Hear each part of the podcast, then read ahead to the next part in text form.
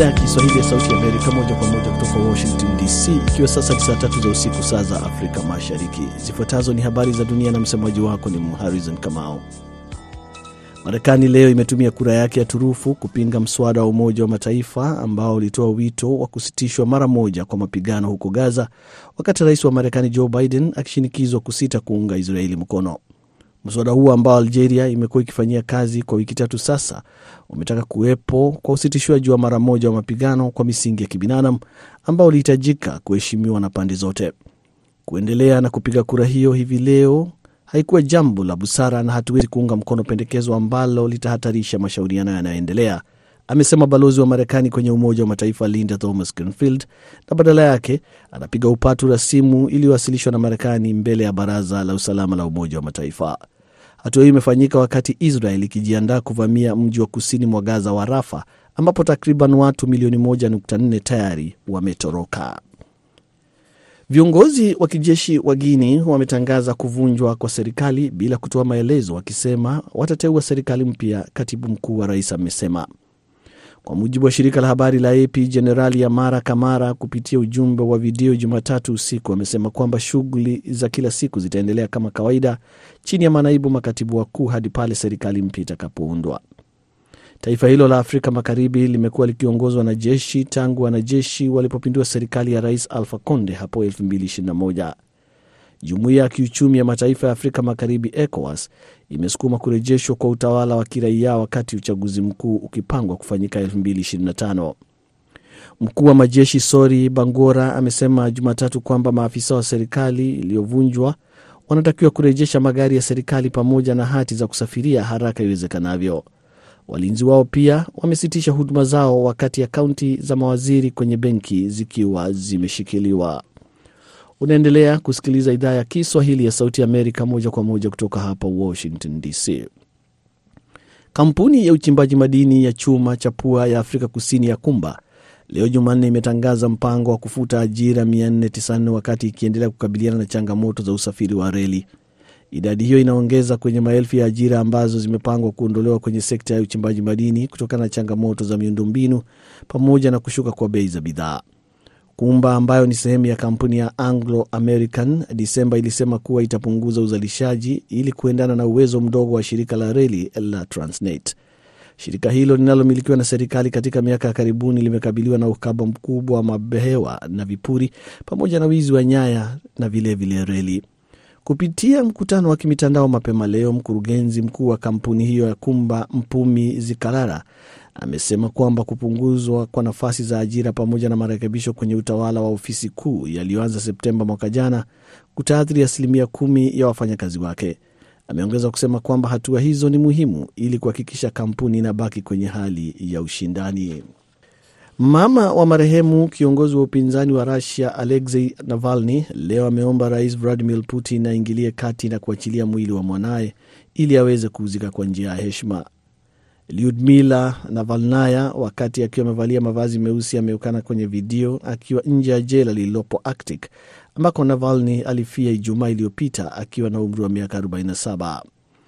Kwa siku ya tano sijaweza kumwona, amesema Navalnaya, akiongeza kuwa wamekataa kuachiliwa mwili wake na wala hawaambiwi hawaambi alipo.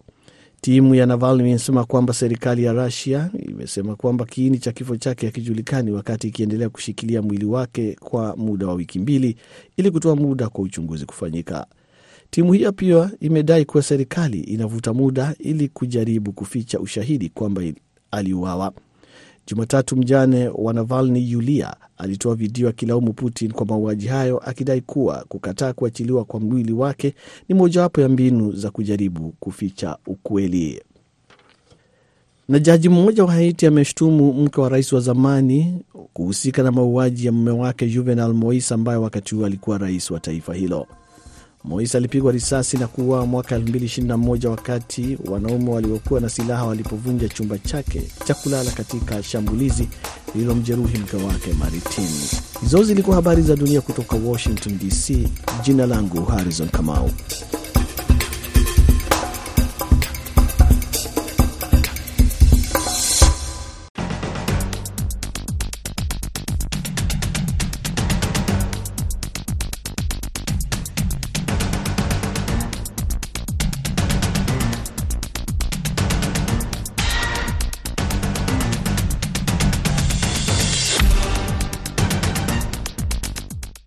Undani katika sehemu ya kwanza tunaangazia mapigano nchini DRC. Marekani inataka Rwanda kuondoa wanajeshi na silaha zake nchini humo. Rwanda imesema hili halitawezekana. Wanajeshi wa SADC wanaimarisha mashambulizi dhidi ya M23. Tshisekedi asema yupo tayari kwa vita vikamilifu, huku Ufaransa nayo ikishutumu Rwanda. Sehemu ya pili, bunge la Kenya linajadili ripoti ya tume iliyoundwa kwa ajili ya kuleta maridhiano nchini humo baada ya uchaguzi wa mwaka 2022. Ripoti hiyo inataka mabadiliko makubwa ya kikatiba. Mimi ni Kenneth Bwire nikiwa hapa Washington DC, Marekani. Karibu.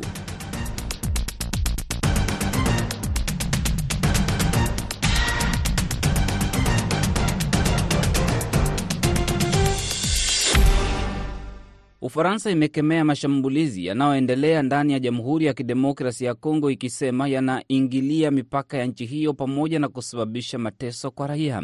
Serikali ya Ufaransa imesema kwamba inasikitishwa na hali ilivyo Kivu Kaskazini, mashariki mwa Kongo, hasa karibu na mji wa Goma na Sake, na kutaka Rwanda kuacha kusaidia waasi wa M23 na kuondoka mipaka ya Kongo mara moja. Taarifa ya wizara ya mambo ya nje ya Ufaransa imesema kwamba mashambulizi ndani ya mipaka ya Kongo na hali ya kiraia nchini humo havikubaliki. Taarifa hiyo ya Ufaransa, ambayo ni mshirika mkubwa wa Rwanda, inashutumu mashambulizi ya kundi la M23 ikisema linaungwa mkono na Rwanda na kwamba kuwepo kwa wanajeshi wa Rwanda ndani ya Kongo havikubaliki. Taarifa hiyo inasisitiza kwamba Rwanda inastahili kuacha kusaidia waasi wa M23 makundi yote yenye silaha yaache mapigano na Rwanda iondoke DRC.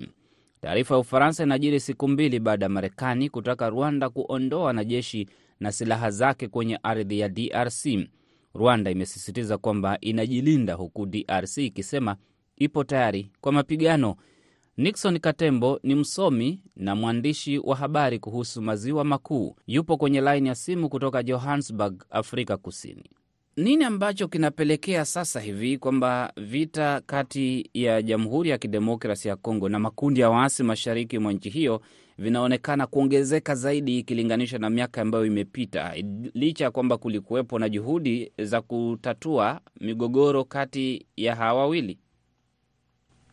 Na mkiangalia uh, kupelekwa kwa kikosi cha wanajeshi kutoka Jumuiya ya Maendeleo ya Kusini mwa Afrika SADC Uh, haswa wanajeshi wa Tanzania na Afrika Kusini pia Malawi. E, inaonekana kwamba makundi haya ya waasi yanahofia kwamba kile kilichotokea mwaka elfu mbili kumi na tatu kikaweza kikatokea na M23 kuondolewa uh, mahali ambayo uh, maeneo ambayo yamedhibiti. Sasa nadhani kwa ongezeko la mavurugu hizi na, na mapigano ni katika ule eh, mtazamo wa kutaka kuitishia vikosi vya SADC na kuhakikisha kwamba havianzishi operesheni vilivyo na kudhibiti kama mji kama Goma ambao ni mji wa kimkakati kwa mapigano. Juhudi zilikuwepo za Jumuiya ya Afrika Mashariki. Viongozi wote ambao wanahusika katika mgogoro huu ni viongozi wa Jumuiya ya Afrika Mashariki. DRC mwanachama, Rwanda mwanachama, Burundi mwanachama, Kenya mwanachama, Uganda mwanachama, Sudani Kusini mwanachama. Ilivunjika. Sasa SADC kutoka mgeni kutoka mbali ndi atatatua. Kuna unafiki ndani ya jumuiya yenyewe. Eh, wote wamekuwa wakilaumiana, wote wamekuwa wakihifadhiana kundi moja hao nyingine. Kwa mfano Uganda sasa hivi ilikuwa ina mfirikano na Rwanda miaka miwili iliyopita. Sasa hivi Rwanda ina mfirikano na Burundi kwa maana ya shutuma za kuwaweka waasi wa Red Tabara. Uh, na pia uh, Tanz Tanzania nayo sasa hivi hivi majuzi tu kulikuwa na taarifa kuhusiana na na hali ya wakimbizi humo nchini Tanzania. Sasa haya yote inaonyesha kwamba hakuna kuaminiana ndani ya jumuiya ya ya Afrika Mashariki na hivi basi kupelekea um, jumuiya kama ya SADC kuingilia kati. Nakumbuka DRC ni mwanachama wa SADC, Tanzania ni mwanachama wa SADC, na katika ilani ya ya ya muundo wa jumuiya ya SADC eh, kifungo cha kumi na tano kinaelezea wazi kwamba mojawapo ya wanachama akipatikana na matatizo, basi wanachama wengine hawana budi kuweza kuingilia kati, na ni kwa mantiki hii kwamba um, SADC iliweza kutuma vikosi vyake kule Jamhuri ya Kidemokrasia ya Kongo baada ya kamati tendaji yanayohusikana na masuala ya usalama na kisiasa uh, ku, ya nchi zote kuamuru kwamba uh, ni lazima anakubaliana na na na uh, wito ama mwaliko wa Jamhuri ya Kidemokrasia ya Kongo kupelekwa vikosi vya SADC kule uh, mashariki mwa Kongo. Tunajua ni waasi wa M ishirini na tatu, kundi la waasi ambalo limewekewa vikwazo hata na Marekani na jumuiya ya kimataifa. Lakini wikendi iliyopita Marekani imeandikia Rwanda na imeandika taarifa kwa vyombo vya habari ikitaka ikisema Rwanda iondoe wanajeshi wake mashariki mwa DRC na iondoe mfumo wake wa ulinzi wa anga. Thibitisho kwamba si waasi wa M23 ni serikali sasa Rwanda inapigana na DRC, ama haya yanatokezea wapi? Tukubaliane mimi na wewe pamoja na wasikilizaji wa VOA kwamba waasi wa M23 ama M ishirini na tatu kama anavyojulikana ni vikaragosi. Hili ni jeshi la Rwanda ambalo linajifanya kuwa M ishirini na tatu na kuendelesha mapigano kule Kongo, si kwa mujibu wangu mie peke, lakini kwa mujibu wa ripoti tofauti za Umoja wa Mataifa kupitia uh, wataalamu wake ambao wamekuwa wakikusanya taarifa na habari kutoka eneo la mapigano na ukanda mzima wa wa, jumuiya, wa, wa maziwa makuu. Sasa eh, Marekani kutoa kauli hii inaonyesha dhahiri kwamba ina ushahidi wa kutosha, na kumbuka ni hivi majuzi kwamba eh, ndege zisizo na rubani za Umoja wa Mataifa ziliweza kutoa ushahidi wa kutosha wa kuonyesha uh, mfumo wa kujilinda wa kujihami wa, wa, wa jeshi la Rwanda ukiwa umeingia huko mashariki mwa Kongo. Kwa hivyo kuthibitisha zaidi kwamba waasi wa kawaida ambao hawana uungwaji mkono na jeshi la kawaida hawawezi kuwa na mfumo kama hii e, kitu ambacho kimepelekea kwamba ni dhahiri wanajeshi wa Rwanda wako kule uh, nchini Jamhuri ya Kidemokrasia ya Kongo. Lakini cha kushangaza pia ni kwamba jeshi eh, tuseme serikali ya Rwanda imeweza kukubali eh, kwa njia moja au nyingine kidiplomasia katika waraka wake Uh, kule uh, kwa uh, uliopinga uh, msimamo huu wa Baraza la Usalama la Umoja wa Mataifa na msimamo wa Marekani na kusema kwamba Rwanda ina haki yoyote ya kuweza kujihami uh, kwa kile inachokitaja kuwa ina, inajibu vitisho kutoka Jamhuri ya Kidemokrasia ya Kongo kwamba huenda ikavamiwa. Sasa uh, hawa ni wanajeshi kutoka Rwanda na ni lazimika na ni lazima ieleweke hivyo kwamba si wanajeshi wa kawaida waasi wa M ishirini na tatu bali wanajeshi wa Rwanda, na tumekuwa tukiona kwamba baadhi ya wafu ambao wanafariki kwenye uwanja wa mapigano wana, wengine wanapelekwa kule Rwanda na wakiwa maafisa wa ngazi ya juu wanazikwa kama maafisa wa ngazi ya juu ambao wanafariki kwenye uwanja wa mapigano, hapo ndani ya Rwanda kwenyewe hakuna uh, uh, mapigano ambayo yanaendelea. Sasa unajiuliza wanajeshi ambao wanakuja kuzikwa nyumbani nchini Rwanda hawa walifia wapi? isipokuwa kule mashariki mwa Jamhuri ya Kidemokrasia ya Kongo. Bila shaka serikali ya Rwanda imekataa wito wa Marekani kuondoa wale ambao wameitwa wanajeshi wa Rwanda na mifumo yake ya ulinzi ya nchi kavu ama ardhini pamoja na, na anga ya nchi hiyo, ikisema kwamba inachukua hatua za kulinda Rwanda dhidi ya mashambulizi kutoka kwa jeshi la Kongo. Lakini wakati huo huo hiyo taarifa ya wizara ya mambo ya, nda, ya nje ya Rwanda inasema kwamba inafanya hivi kwa sababu rais wa Kongo, uongozi wa Kongo wa kisiasa pamoja na uongozi wa kijeshi wa Kongo DRC umesema mara si moja na kutangaza hadharani kwamba wapo tayari kuvamia Rwanda na kubadilisha serikali ya Rwanda kwa lazima. Kwa masilahi gani uongozi wa Felix Tshisekedi utume wa wanajeshi wake Rwanda kubadilisha serikali ya Rwanda inavyodai taarifa ya wizara ya mambo ya nje ya Rwanda?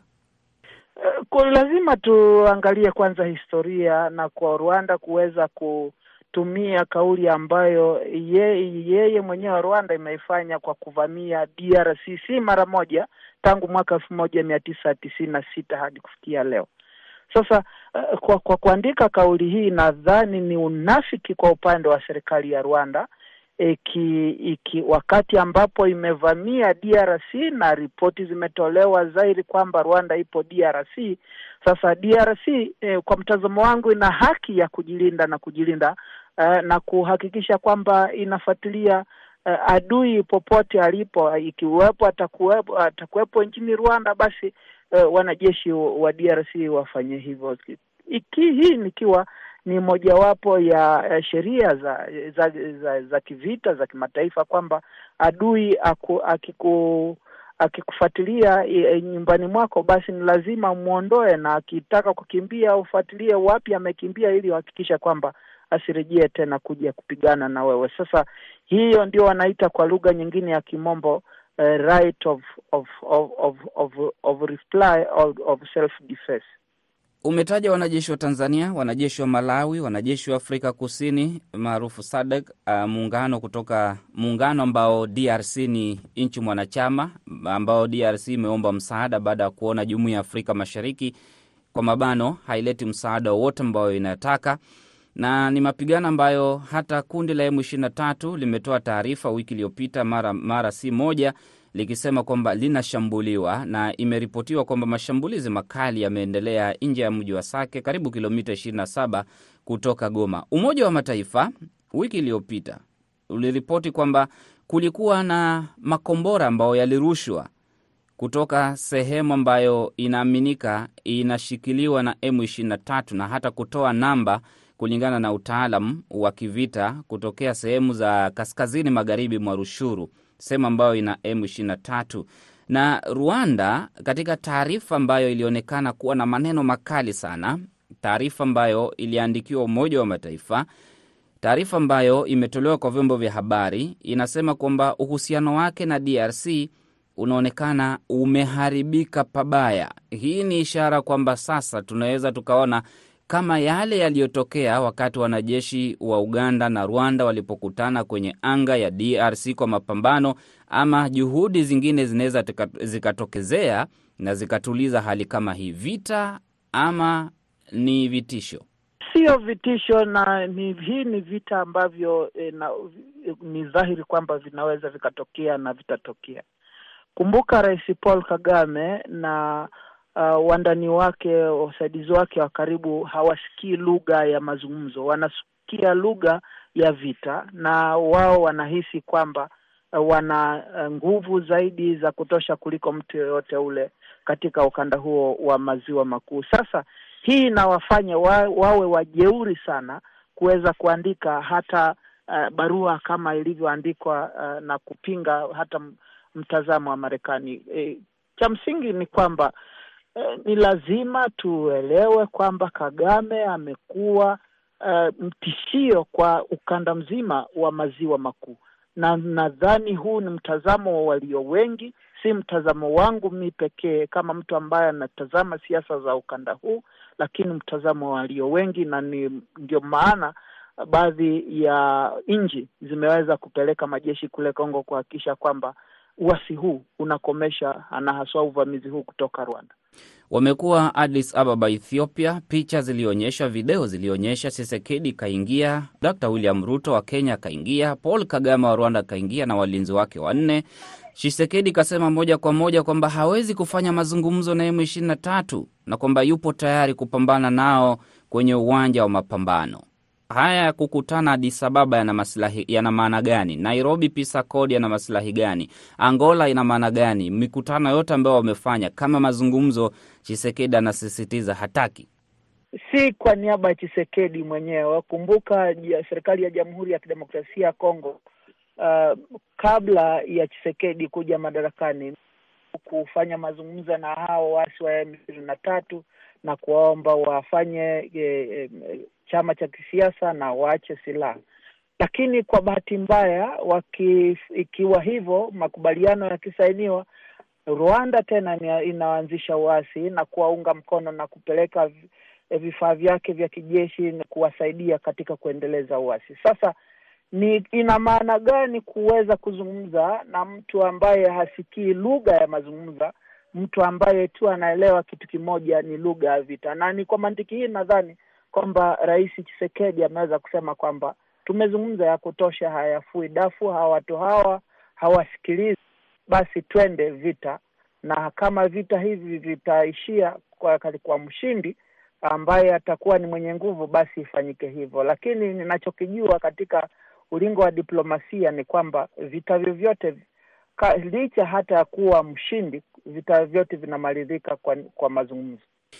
Nadhani ilikuwa ni wakati wa utawala wa Jakaya Mrisho Kikwete Tanzania na Jacob Zuma Afrika Kusini, wanajeshi wa SADC walipoingia mashariki mwa DRC, mashambulizi yakawa makali zaidi. Waasi wa M23 wakakimbilia Uganda, wengine wakakimbilia Rwanda, kama sijakosea, mwaka elfu mbili kumi na tatu. Wanajeshi wawili wa Afrika Kusini tayari wameaga dunia. Afrika Kusini imetuma wanajeshi elfu mbili mia tisa Hatujui idadi ya Tanzania, hatujui idadi ya Malawi wala nchi nyingine ambazo huenda zipo tayari kusaidia chini ya SADC. Kupoteza wanajeshi wawili, Afrika Kusini inaingia na wanajeshi elfu mbili mia tisa na ujumbe gani?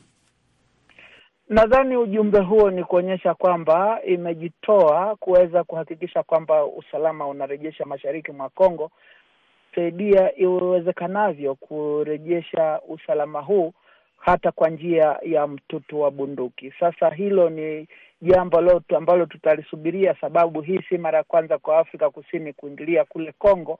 Kumbuka mwaka elfu mbili kumi na tatu jeshi la Kongo likisaidia na wana wa Afrika Kusini eh, kwa maana matumizi ya ndege zao za Royvax waliweza kuwafurusha hao waasi wa M ishirini na tatu ikiwemo uh, wa kikosi cha mzinga cha kutoka jeshi la Tanzania. Sasa ni marejeo ya yale yale yaliyotokea mwaka elfu mbili kumi na tatu na kupoteza wanajeshi hao ni kwa bahati mbaya kwamba ni, ni nadhani e, e, M ishirini na tatu iliweza kufanya hivyo kujaribu kupima nguvu za wanajeshi hao wa Afrika Kusini pamoja na kikosi cha SADC na kujua iwapo majibizano yatakuwa vipi. Sasa iwapo vita vitatokea, basi tusubiri iwapo mapigano yataenda upande gani, iwapo Rwanda itashinda mapigano haya au vikosi vya SADC vikisaidiana na jeshi la Jamhuri ya Kidemokrasia ya Kongo.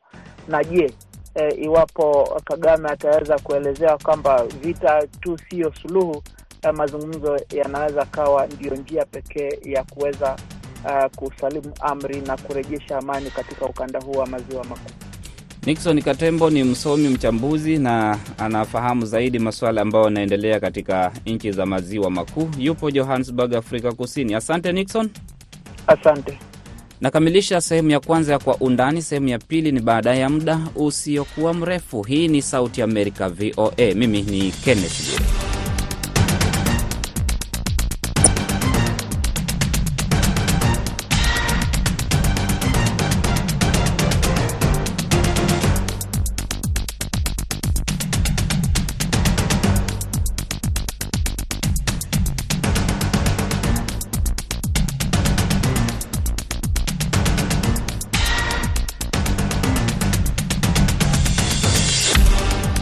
Hii ni sehemu ya pili ya Kwa Undani kutoka Sauti ya Amerika, VOA. Mimi naitwa Kenneth Bwire.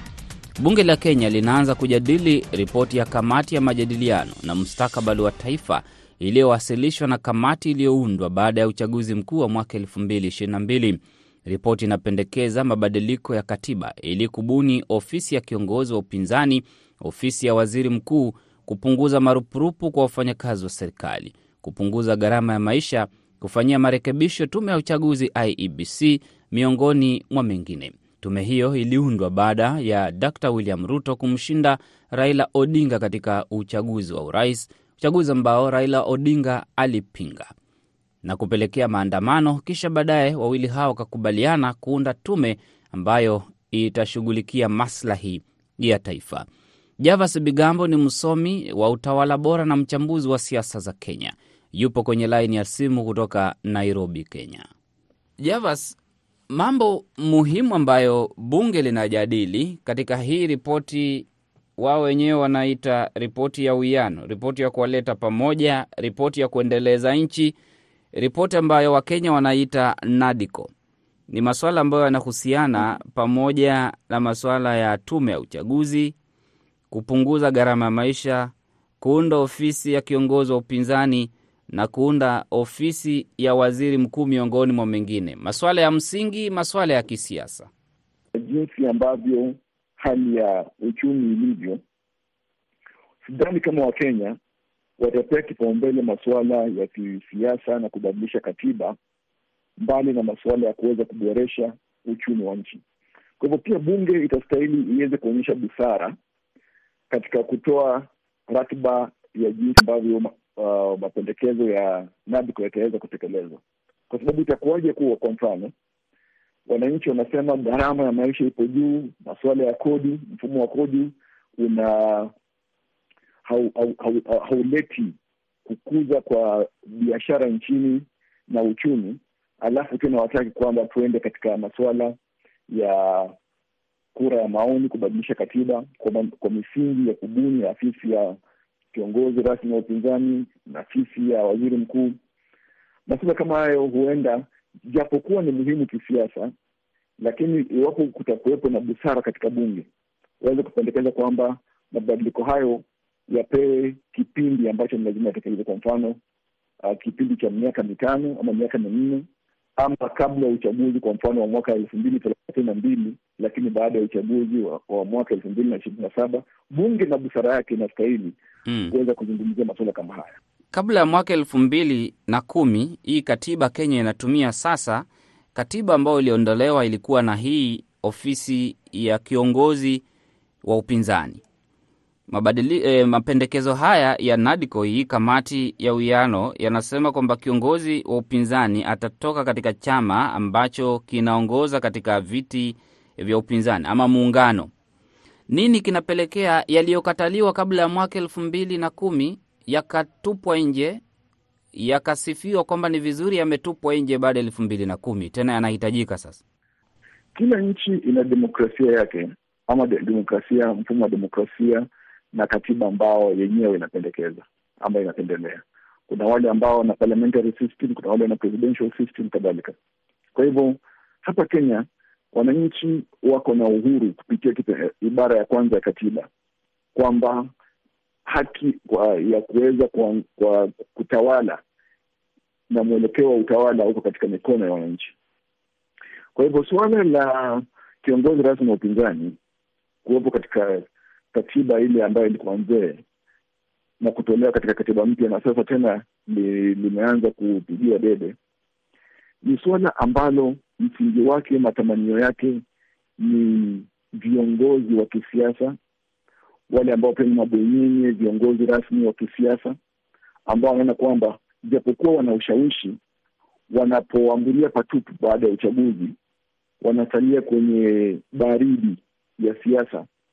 Kuna uwezekano wa kubadilisha katiba ibara yoyote, na hiyo inategemea tu misingi na kanuni ambazo zenyewe zimewekwa katika katiba ama zimebuniwa na katiba ya Kenya mwaka elfu mbili na kumi na katiba na kanuni hizo kuzingatiwa, kwa sababu kanuni hizo zinalinda katiba na katiba yenyewe inalinda ama inajilinda kupitia kanuni hizo. Pale ambapo tulikuwepo na jaribio la kubadilisha katiba kupitia BBI, iliambulia kwa tupu ama iligonga mwamba kwa sababu walipitia njia ambayo hairuhusiwi kisheria, kwa sababu ilikuwa ni kinyume za kanuni. Kwa hivyo sasa hivi hata kupitia NADCO, iwapo watataka kubadilisha katiba bila kuutilia maanani misingi iliyowekwa katika katiba ya, ya mbinu ambazo inastahili zitumiwe kubadilisha katiba, basi bado itaambulia patupu. Javas Vigambo ni mchambuzi na msomi wa masuala ya utawala bora, demokrasia na siasa nchini Kenya. Asante Javas. Asante sana, nashukuru. Nakamilisha kwa undani kutoka Sauti ya Amerika, VOA. Mwelekezi wa kipindi amekuwa Fiona Wamai. Jina langu ni Kenneth Bwire. Asante kwa kusikiliza, nikutakie usiku mwema.